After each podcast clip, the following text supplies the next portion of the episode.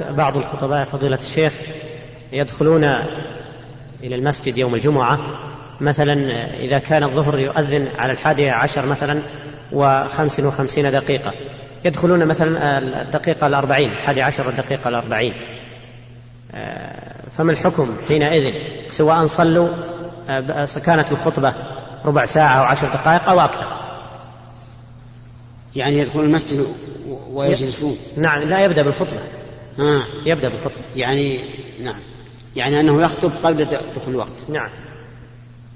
هذه المسألة يعني الشروع في الخطبة والصلاة يوم الجمعة قبل الزوال فيها خلاف بين العلماء، منهم من قال إنه لا يجوز حتى تزول الشمس، ومنهم من قال إنها تجوز.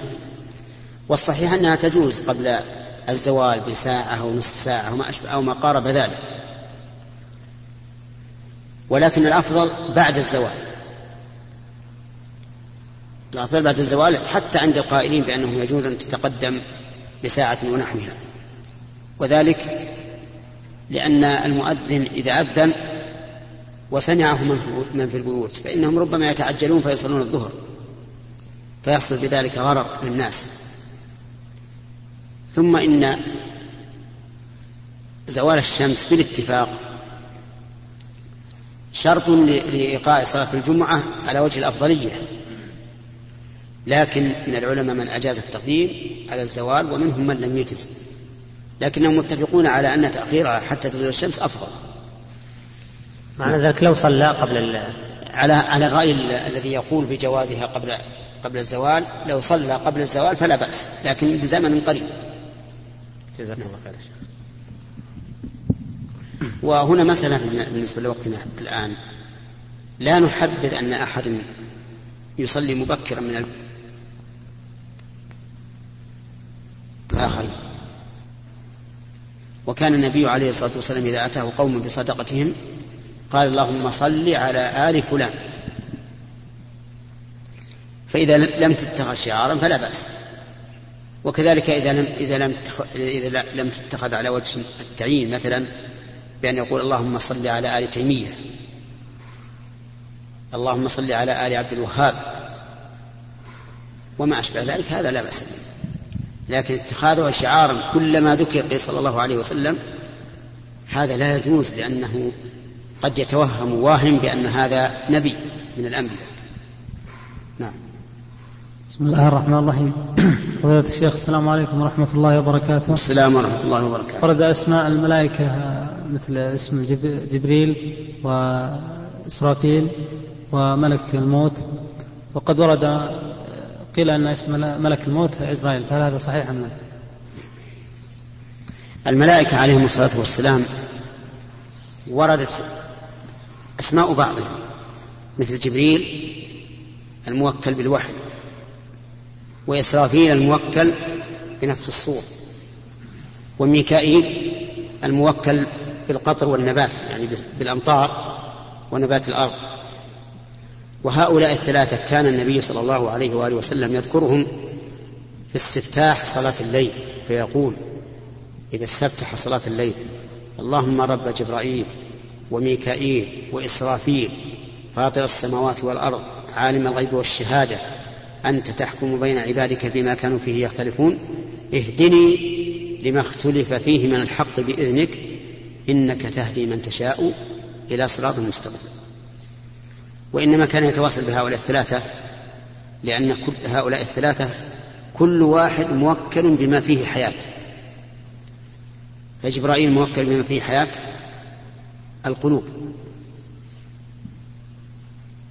وميكائيل موكل بما فيه حياة الأرض، وإسرافيل موكل بما فيه حياة الأبدان إذا نفخ في الصور، لأنه هو موكل بالنفخ في الصور. وأما ملك الموت فإنه لا يصح تسميته بعزرائيل، وإنما يقال فيه ملك الموت كما قال الله عز وجل قل يتوفاكم ملك الموت الذي وكل بكم. ولم يصح عن النبي صلى الله عليه وآله وسلم أن اسمه عزرائيل. وأما مالك خازن النار فقد جاء في القرآن ونادوا يا مالك ليقضي علينا ربك. نعم. يا شيخ عفو الله عنك، ذكر البخاري في كتاب يوم الجمعة حديث قال عن أبي سعيد الخدري أن رسول الله صلى الله عليه وسلم كان يخطب يوم الجمعة ونحن حوله، فهل يدل ذلك على مشروعية التحول أو أو الالتفات إلى الإمام حتى إلى الإمام حتى لو كان في طرف الصف؟ لا، هذا معنى ونحن حوله يعني أننا نحرص على أن نكون قريبين منه، وليس معنى أنهم يتحوطون عليه أو يستديرون عليه.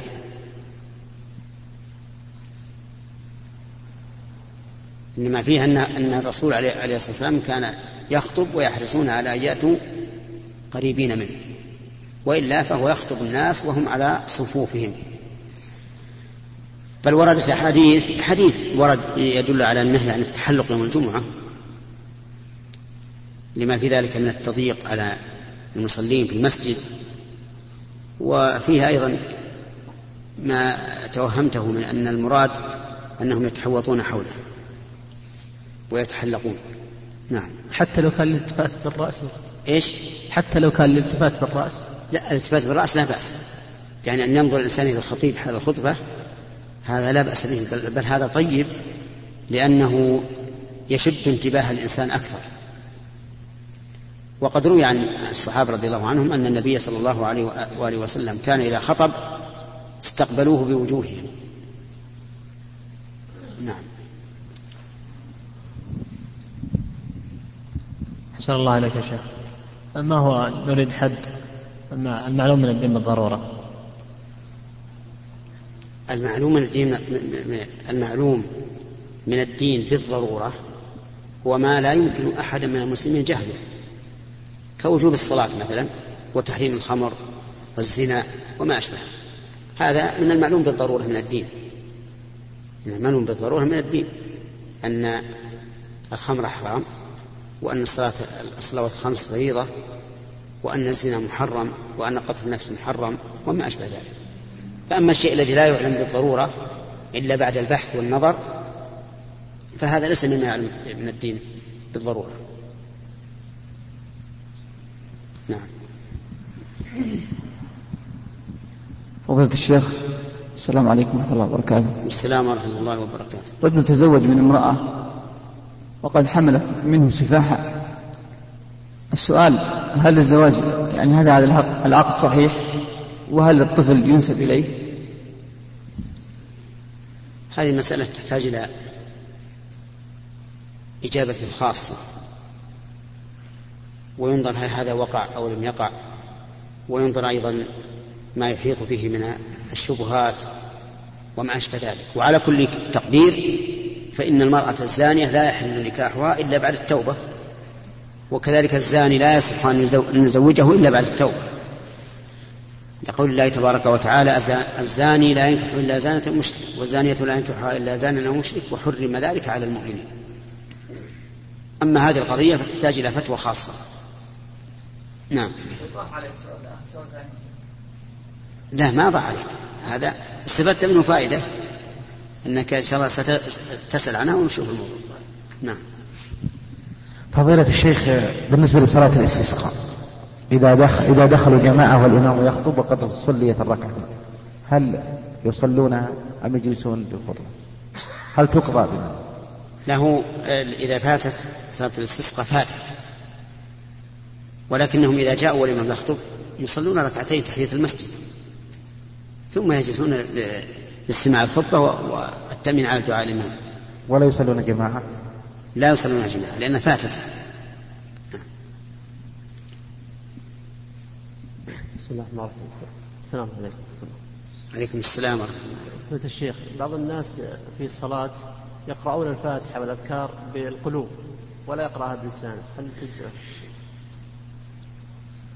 لا يصح أن يقول قرأ فلان إلا بنطق، يعني ما قرأ. فأما إذا أمرها على قلبه فهذا لا، فهذا لم يقرأ ولا تجزئه الصلاة، لأنه ترك الفاتحة في الحقيقة، ترك التسبيح، ترك التكبير.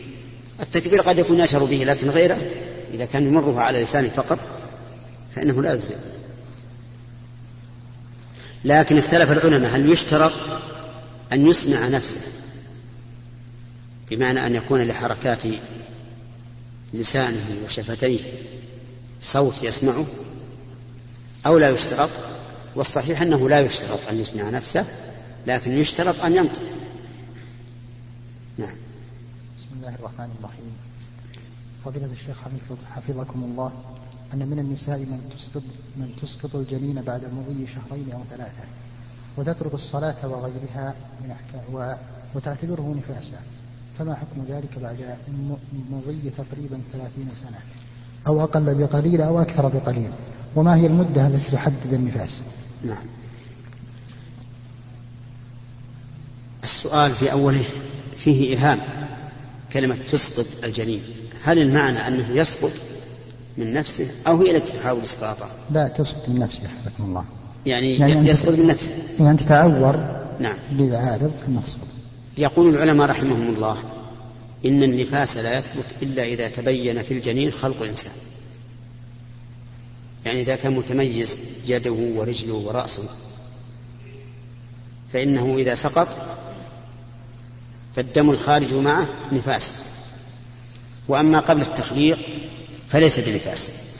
ومعلوم أنه لا يمكن التخليق قبل مضي ثمانين يوما، لحديث ابن مسعود رضي الله عنه قال حدثنا رسول الله صلى الله عليه وآله وسلم وهو الصادق المصدوق فقال إن أحدكم يجمع خلقه في بطن أمه أربعين يوما ثم يكون علقة مثل ذلك، يعني أربعين يوما ثم يكون مضغة مثل ذلك. ومعلوم أن المضغة كما قال الله عز وجل في القرآن ثم من مضغة مخلقة وغير مخلقة، والمضغة لا, لا يأتي طور الجنين إليها إلا بعد تمام ثمانين يوما. فإذا كانت المرأة تعلم متى الحمل وأنه لم يمضي إلا أقل من ثمانين يوما فليس بنفاس. والسؤال الآن يقول مضى شهران، والشهران ستون يوما، وعلى هذا فيعتبر هذا الدم الذي حصل ليس بنفاس، ولا يلزمها إلا قضاء الصلاة. وإذا كانت جاهلة لا تدري فليس عليها شيء، لا قضاء ولا غيره. نعم. فضيلة الشيخ، السلام عليكم ورحمة الله وبركاته.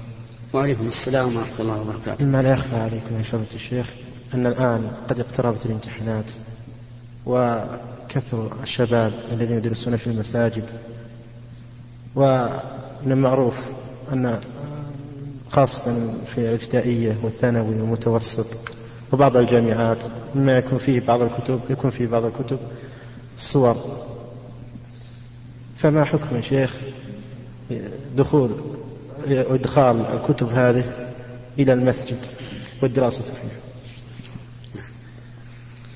أما الصور الظاهرة البارزة كالتي تكون على الغلاف مثلا فإنه لا لا يجوز أن يدخل بها المسجد، لأن الملائكة لا تدخل بيتا فيه صورة. وإذا كانت الملائكة تتأذى من ريح البصل والكراث فتتأذى من هذه الرائحة من, من هذه الصورة التي تمنعها، أي تمنع الملائكة من دخول المسجد. وأما إذا كانت خفية وليست مقصودة بذاتها فأرجو أن لا يكون في ذلك بأس، لأنها خفية مسقوطة على الكتاب، وأيضا هي غير مقصودة. وإن رأى الإنسان أن يفعل ما هو الأكمل والأفضل فليطمس على وجهها، فإذا طمس على وجهها زال المحرم. شيخ، إذا كانت لا يفرق شيخ إذا كانت كثيرة وقليلة الصور؟ أبدا ما في ما في فرق، بس يفرق إن, إن الكثيرة فيها مشقة والقليلة ما, ما فيها مشقة بالنسبة لطمسها. نعم. بسم الله الرحمن الرحيم. فضيلة الشيخ، السلام عليكم ورحمة الله. يوجد نوع من القماش يسمى جينز، يفصل بطرق مختلفة لملابس الأطفال بنين وبنات، يمتاز بالجودة والمتانة، والإشكال أن هذه الخامة يلبسها الغرب من الكفار وغيرهم بطريقة البنطلون الطيب، وهو مشهور معروف. السؤال: هل استعمال هذا القماش بأشكاله المختلفة غير البنطلون الضيق، بمعنى استعماله اغتناما لجودته ومتانته، يدخل في التشبه؟ جزاكم الله خير. التشبه معناه أن يقوم الإنسان بشيء يختص بالمتشبه بهم، فإذا استعمل هذه القماشة أو غيرها على وجه يشبه لباس الكفار فقد دخل في التشبه.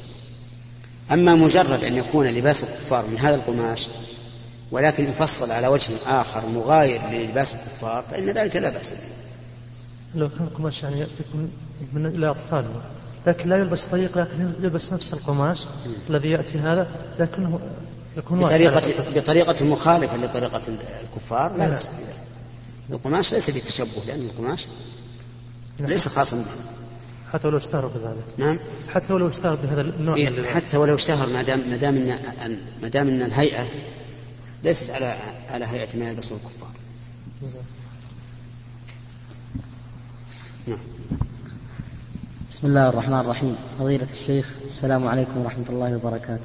وعليكم السلام ورحمة الله وبركاته. رجل دخل في مسجد لصلاة المغرب فوجد المصلين في حالة الركوع، وكان جانب الصف من الجهة الأخرى لم, لم يكتمل، فصلى في الصف الثاني ولم ينتصف في الصف، ودخل بعده آخر فصلى بجانبه جهلا بحال الرجل، فلما انتهت الصلاة أتى الإمام إليهما وسأل عن الأول وقال عليه إعادة الصلاة لأن لأنه لا صلاة لمنفرد خلف الصف، فما رأيكم بهذا أثابكم؟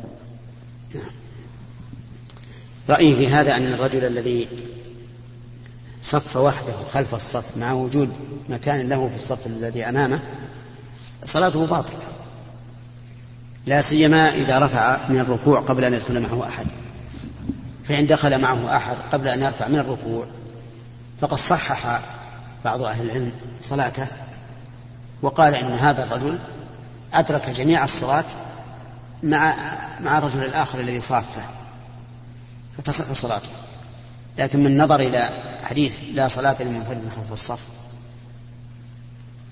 فإنه يظهر منه أن من كبر وحده بدون عذر فصلاته باطلة، لأن تكبيرة الإحرام ركن من أركان الصلاة. لو كان ما يدري أن الصف لا هو الواجب عليه أن لا يصف وحده حتى يتيقن أن الصف الذي أمامه كان، وهو يأتي بس يصف ولا ولا يدري، لازم لا بد أن يدري. والآن عليه إعادة الصلاة؟ الآن لا ليس عليه إعادة، لأنه أدري ما نقول فيه أنه جاهل، أو أعلم ما نقول فيه أنه جاهل. نعم. بارك الله.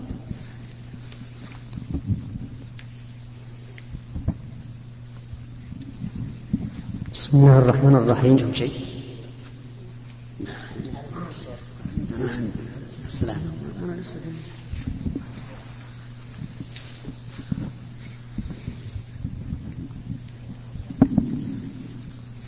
بسم الله الرحمن الرحيم.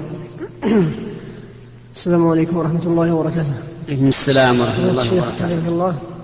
أريد أن أسأل عن استخدام الخادمات المسلمات، ولقد ورد بعض الشبه بيننا وبين بعض الشباب، نريد استخدامه سواء مع محرم أو بدون محرم. جزاكم الله خير. نعم. أولا لا بد أن نوجه نصيحة إلى إخواننا عموما، وهو أنه لا ينبغي أن يستخدموا خادمات ولا خدما إلا عند الحاجة أو الضرورة، وذلك لأن هؤلاء الخدم إذا جاءوا فإنهم سوف يكلفون الإنسان نفقات نفقات لا حاجة له بإنفاقها ولا ضرورة، وقد ثبت عن النبي عليه الصلاة والسلام أنه نهى عن عن إضاعة المال. ثانيا أن بعضهم ليس مؤتمنا تلك الأمانة التي نثق به، لهذا أقول لا ينبغي أن نستقدم خدما ولا خداما إلا بشروط. فبالنسبة للمرأة لا بد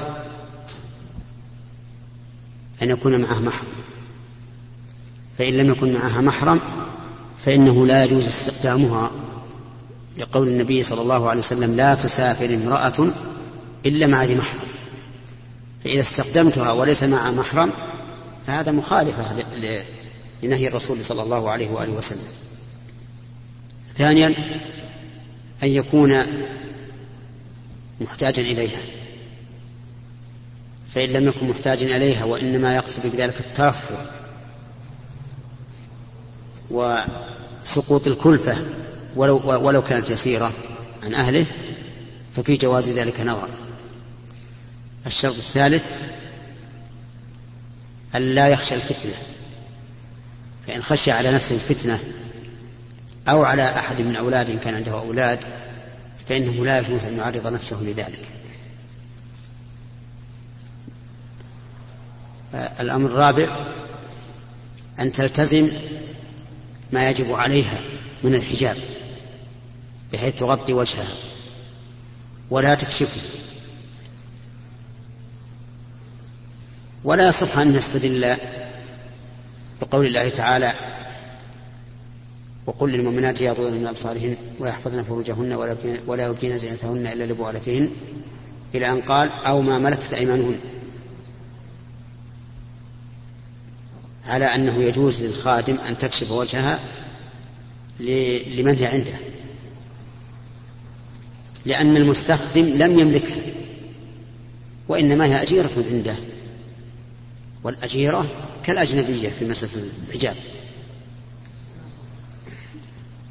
والشرط الخامس ألا يخلو بها، فإن كان ليس عنده أحد من البيت فإنه لا يجوز أن يستقدمها مطلقا، وإن كان عنده أحد في البيت وأهل البيت يذهبون عن البيت ويبقى وحده مع هذا الخادم فإن ذلك لا يجوز، لقول النبي عليه الصلاة والسلام لا يخلون رجل بامرأة إلا مع ذي محرم. نعم.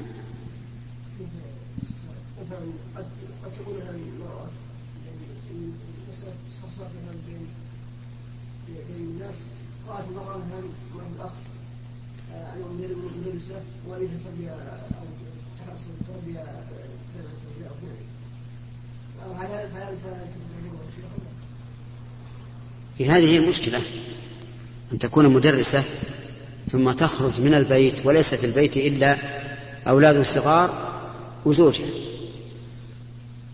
من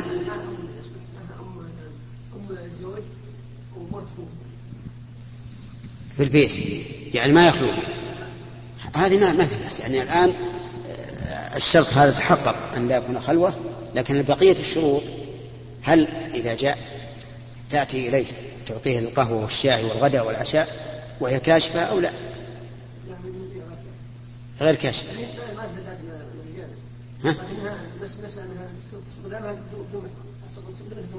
هذا لا يجوز، استخدامها بدون محرم لا يجوز أبدا، لا بد من محرم. إذا حصل حصل ذلك حصل نزاع بين الأخوة بين الأخوين بين بين الأخ بين الأخ والأخ صار نزاع والبيت واحد طلع أحدهما إيه لا بأس، ما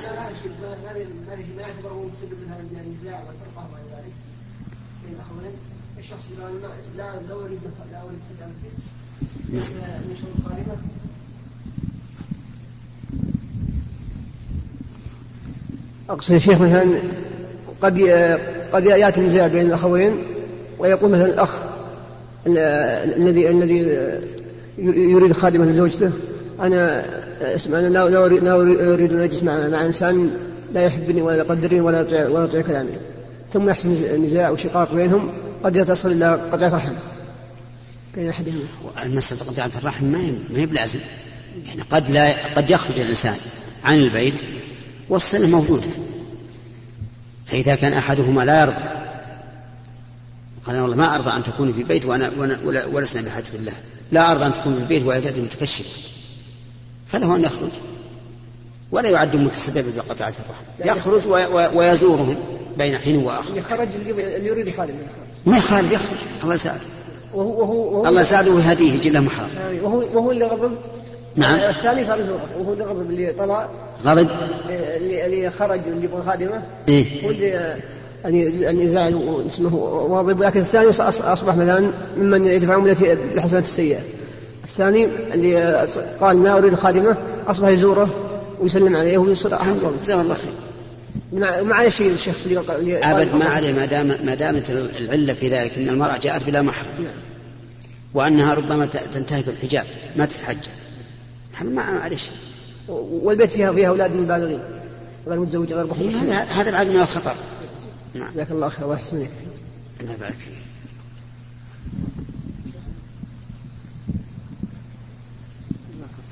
سليم سليم آه قبل سليم نعم.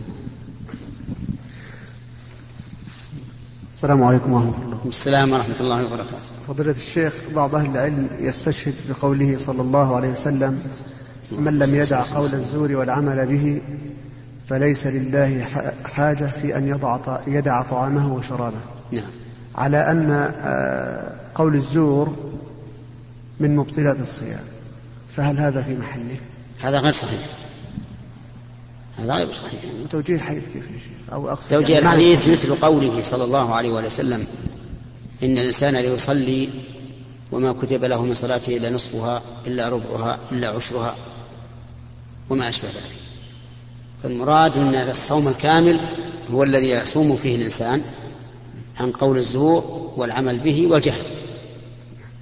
وأما الصيام فمعروف كما قال تعالى فالآن باشروهن وابتغوا ما كتب الله لكم وكلوا واشربوا حتى يتبين لكم الخيط الأبيض من الخيط الأسود ثم, آه ثم أتموا الصيام من الفجر ثم أتموا الصيام إلى الليل. فهذا هو الصيام أن نصوم عن هذه الأشياء وما شابهها. وأما الصوم عن القول المحرم فلا شك أنه أكمل وأفضل وهذا هو الحكمة من الصوم ولكنه ليس بشرط فيه. قال الإمام أحمد لو كانت الغيبة تفطر ما كان لنا صيام من يسلم من الغيبة. نعم. طب كيف تكون صيغة الحديث يا شيخ أو يعني اللفظ الذي يجعل إن لا ما من لم يدع قول الزور والعمل به ما قال فالصلاة فصومه لا يقبل بل قال ليس لله حاجة يعني ليست هذه الحكمة من الصوم. الحكمة من الصوم أن يصوم عن ما حرم الله. فضيلة الشيخ والله عنكم فيه إنسان حافظ للقرآن وهو إنسان عرج وعليه جهاز وكثير الحركة في جهازه مع المقام والقعود هل تجوز إمامة عند الحاجة؟ نعم يجوز أن يكون الإمام عاجزا عن القيام والقعود والركوع والسجود لأن صلاته تصح. وقد ثبت عن النبي عليه الصلاة والسلام أنه صلى بأصحابه قاعدا فقاموا فأشار إليهم أن يجلسوا فلما سلم قالوا أخبرهم بأن الإمام يؤتم به وقال وإذا صلى قاعدا فصلوا قعودا. فالصواب أنه متى صحت صلاة الإنسان صحت إمامته عليكم السلام. عرفت؟ نعم. فضيلة الشيخ حفظك الله بالنسبة لختان المرأة هل هو على سبيل الوجوب أو على سبيل الندب؟ الصحيح من أقوال أهل العلم في مسألة الختان القول الوسط وأنه واجب على الرجال أو على الذكور دون النساء. والفرق ظاهر لأن كلفة الرجل لو بقيت لكان في ذلك ضرر عليه من حيث البول وكان في ذلك أيضا تلويث لأن البول يحتقن بين القلفة والحشفة بخلاف المرأة. فالصواب من أقوال أهل العلم في هذه المسألة أنه واجب في حق الرجال في حق الذكور سنة في حق النساء. وبعض العلماء يقول أنه واجب على الجميع وبعضهم يقول ليس واجبا على الجميع بل هو سنة. والصواب الوسط أنه على الرجال واجب وعلى النساء سنة. السلام الله يبارك فيك. الله يحفظك. الله يحفظك. السلام يا معلم. فضيلة الشيخ كثر السؤال عن أسماء بعض الناس عن بناتهم عن بأسماء القرآن مثل بيان وبعضهم يسمي إيمان فهل هذا صحيح؟ نعم الأصل في في التسمية الأصل فيها الإباحة إلا ما دل الدليل على كراهته بعينه أو بمثله. فمثل اسم برة اسم أبرار اسم إيمان كل هذا ينهى عنه يعني يغير لأن النبي عليه الصلاة والسلام غير اسم برة إلى زينب وإلى اسم جارية جويرية قصد وإلى سن جويرية. وأما ما لا ما لا يشبه ذلك فلا بأس به. فمثلا أثنان ما في بأس، أغصان ما في بأس، الشجرة ما في بأس، جنى ما في بأس. أما بيان فلا أرى أن يسمى بيان، وإيمان لا أرى أن يسمى بيان، بإيمان لأن فيه شيء من التزكية. وأبرار كذا ذكرناه ما فيها شيء. نعم فضيلة الشيخ حفظك الله، يعني فيه أحد الشباب يعني أشكل عليه أمر التصوير إشكال كثير. أمر إيش؟ أشكال أمر التصوير. تسوية؟ التصوير. تصوير. نعم نعم. يعني يقول إن فيها الأحاديث صريحة عن النبي صلى الله عليه وسلم تحريمه، وإنه إنجاز في الضرورة، مثل مثلا اللي قد تكون ضرورة مثل البضاعة أو ذا الأمور، فإنه كيف يجوز في الأمور التي قد لا تكون ضرورة مثل الوظائف وذا، يعني مشكل عليه وعنده إشكالات كثيرة جدا يريد بسطة على الموضوع. نعم ما في إشكال، الواقع ما في إشكال،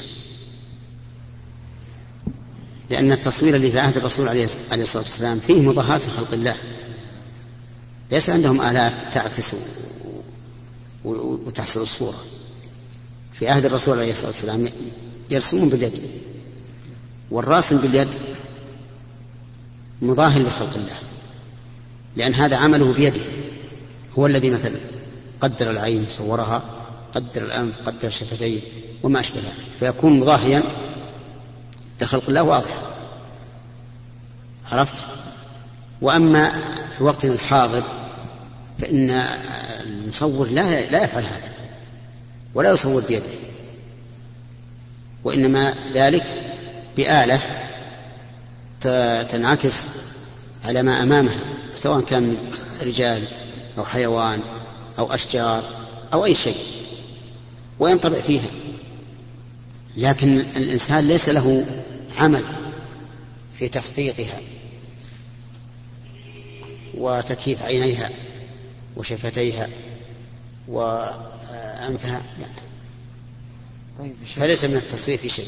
طيب شيخنا صار مشكل و... عليها كثير يعني. لا لا يشكل عليك أبدا، إنسان بالله أنت لا, ت... لا لا تتخذها على وجه العبث أو الذكرى أو ما أشبه ذلك، ولكن إذا كان يتوقف عليها أن يدخل الإنسان المدرسة مثلا، أو أن يتوظف بوظيفة ينفع المسلمين بها، أو أن يسافر لحاجة، فلا أشكال فيها. الآن ما ينضبط الناس إلا في الصورة، ولا كان كل واحد يجيك يزور عليك يقول أنا فلان من فلان وهو ليس إياه. لكن يا شيخ إذا قال أن التصوير في الأحاديث أطلق ما قيد إنه، لكن بلا قيد الذين يضاهون بخلق الله. طيب يا شيخ هذا تصوير من صالح مليون، لو لو الإنسان لو يصور الإنسان بالأدب ليش ما يصير؟ لا تصوير لكن أو من أوان من مصور من مصور؟ مدان صاحب. أقول من مصور؟ من مصور؟ مصورة محلها مدان صاحب قديمة. يعني مصورة قوم صالح. قوم صالح ما ندعي عنهم هذا الحريم عليهم هذا، لأن الله قال في في الشياطين يعملون له أي لسليمان ما يشاء من محاريب وتماثيل. فضيلة الشيخ إمام كبر صلاة المغرب السلام ونسي أنه ينام، سهى لأمر يعني أشغله، ثم قرأ سورة الفاتحة وسورة وشرع في السورة التي بعد الفاتحة سرا. نعم. ثم تذكر ثم أعاد قراءة الفاتحة. لا بأس. لا بأس. نعم. فالسؤال يا شيخ كذلك لو كبر، لو قدر أنه كبر وهو ينام، يعني كبر ولم يقرأ سورة الفاتحة سرا جهرا، فماذا على المؤمنين؟ يعني أعاد التكبير من جديد؟ لا مثلا هو الآن هو قرأ سورة الفاتحة ثم بدأ بسورة بعد الفاتحة. نعم. فلو قدر أنه كبر كبر يعني الركوع. ركوع نعم. نعم. أنه إمام. فماذا على المؤمنين؟ ليس عليهم شيء. يعني غاية ما هنالك أنه لم يجهر بالقراءة، والجهر بالقراءة السنة مو واجب. لو تركوا الإنسان عمدا فلا شيء. والمؤمنين لم يسمعوا قراءة الفاتحة ولم يقرأوا الفاتحة هم. لا، المأموم لا بد أن يقرأ حتى بالجهرية، المأموم لا بد أن يقرأ حتى في الصلاة الجهرية، لعموم قوله عليه الصلاة والسلام لا صلاة لمن من المغرب بفاتحة الكتاب. هم ينتظرون من الإمام يقرأها حتى يقرأونها بعده، أيه. ولكنهم انتظروا ثم ما يعني أقول هذا قريب منهم، كيف ينتظرون هذا المدة الطويلة؟ لأن قراءة الفاتحة والسورة بعدها طويلة ولم ينبهوه، هذا غريب منهم. الظاهر أنهم حتى هم بعد غشيهم النسيان، ولكن الواقع أو بل المتوقع أنهم ينبهون. على كل حال من صلى ولم يقرأ الفاتحة يجب عليه إعادة صلاته، لا بد منها، أن تبلغهم أن يعيدوا صلاتهم إذا كانوا لم يقرأوا.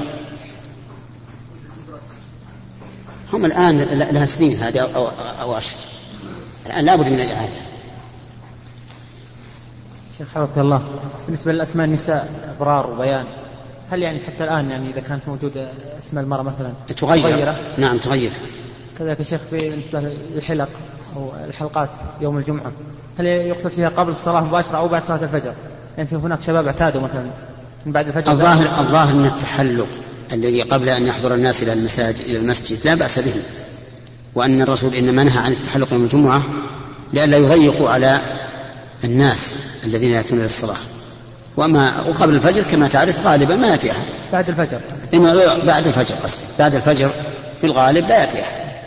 فذلك سؤال الأخ عن الخادمة، إذا كانت الخادمة جاءت لعائلة مثلا وهي بدون محرم يجوز ذلك؟ نفس الشيء، لا بد من محرم، لا بد من محرم، لا يمكن أن تأتي المرأة إلا بمحرم. جزاك الله خير. وإلى هنا ينتهي هذا المجلس لأنه لم يبقى إلا قليل عن الأذان. نسأل الله أن يعيدنا وإياكم معاد الخير وأن يهب لنا منه رحمة إنه هو الوهاب. صلى الله وسلم على نبينا محمد وعلى آله وأصحابه ومن تبعهم بإحسان إلى يوم الدين. بسم الله الرحمن الرحيم. أيها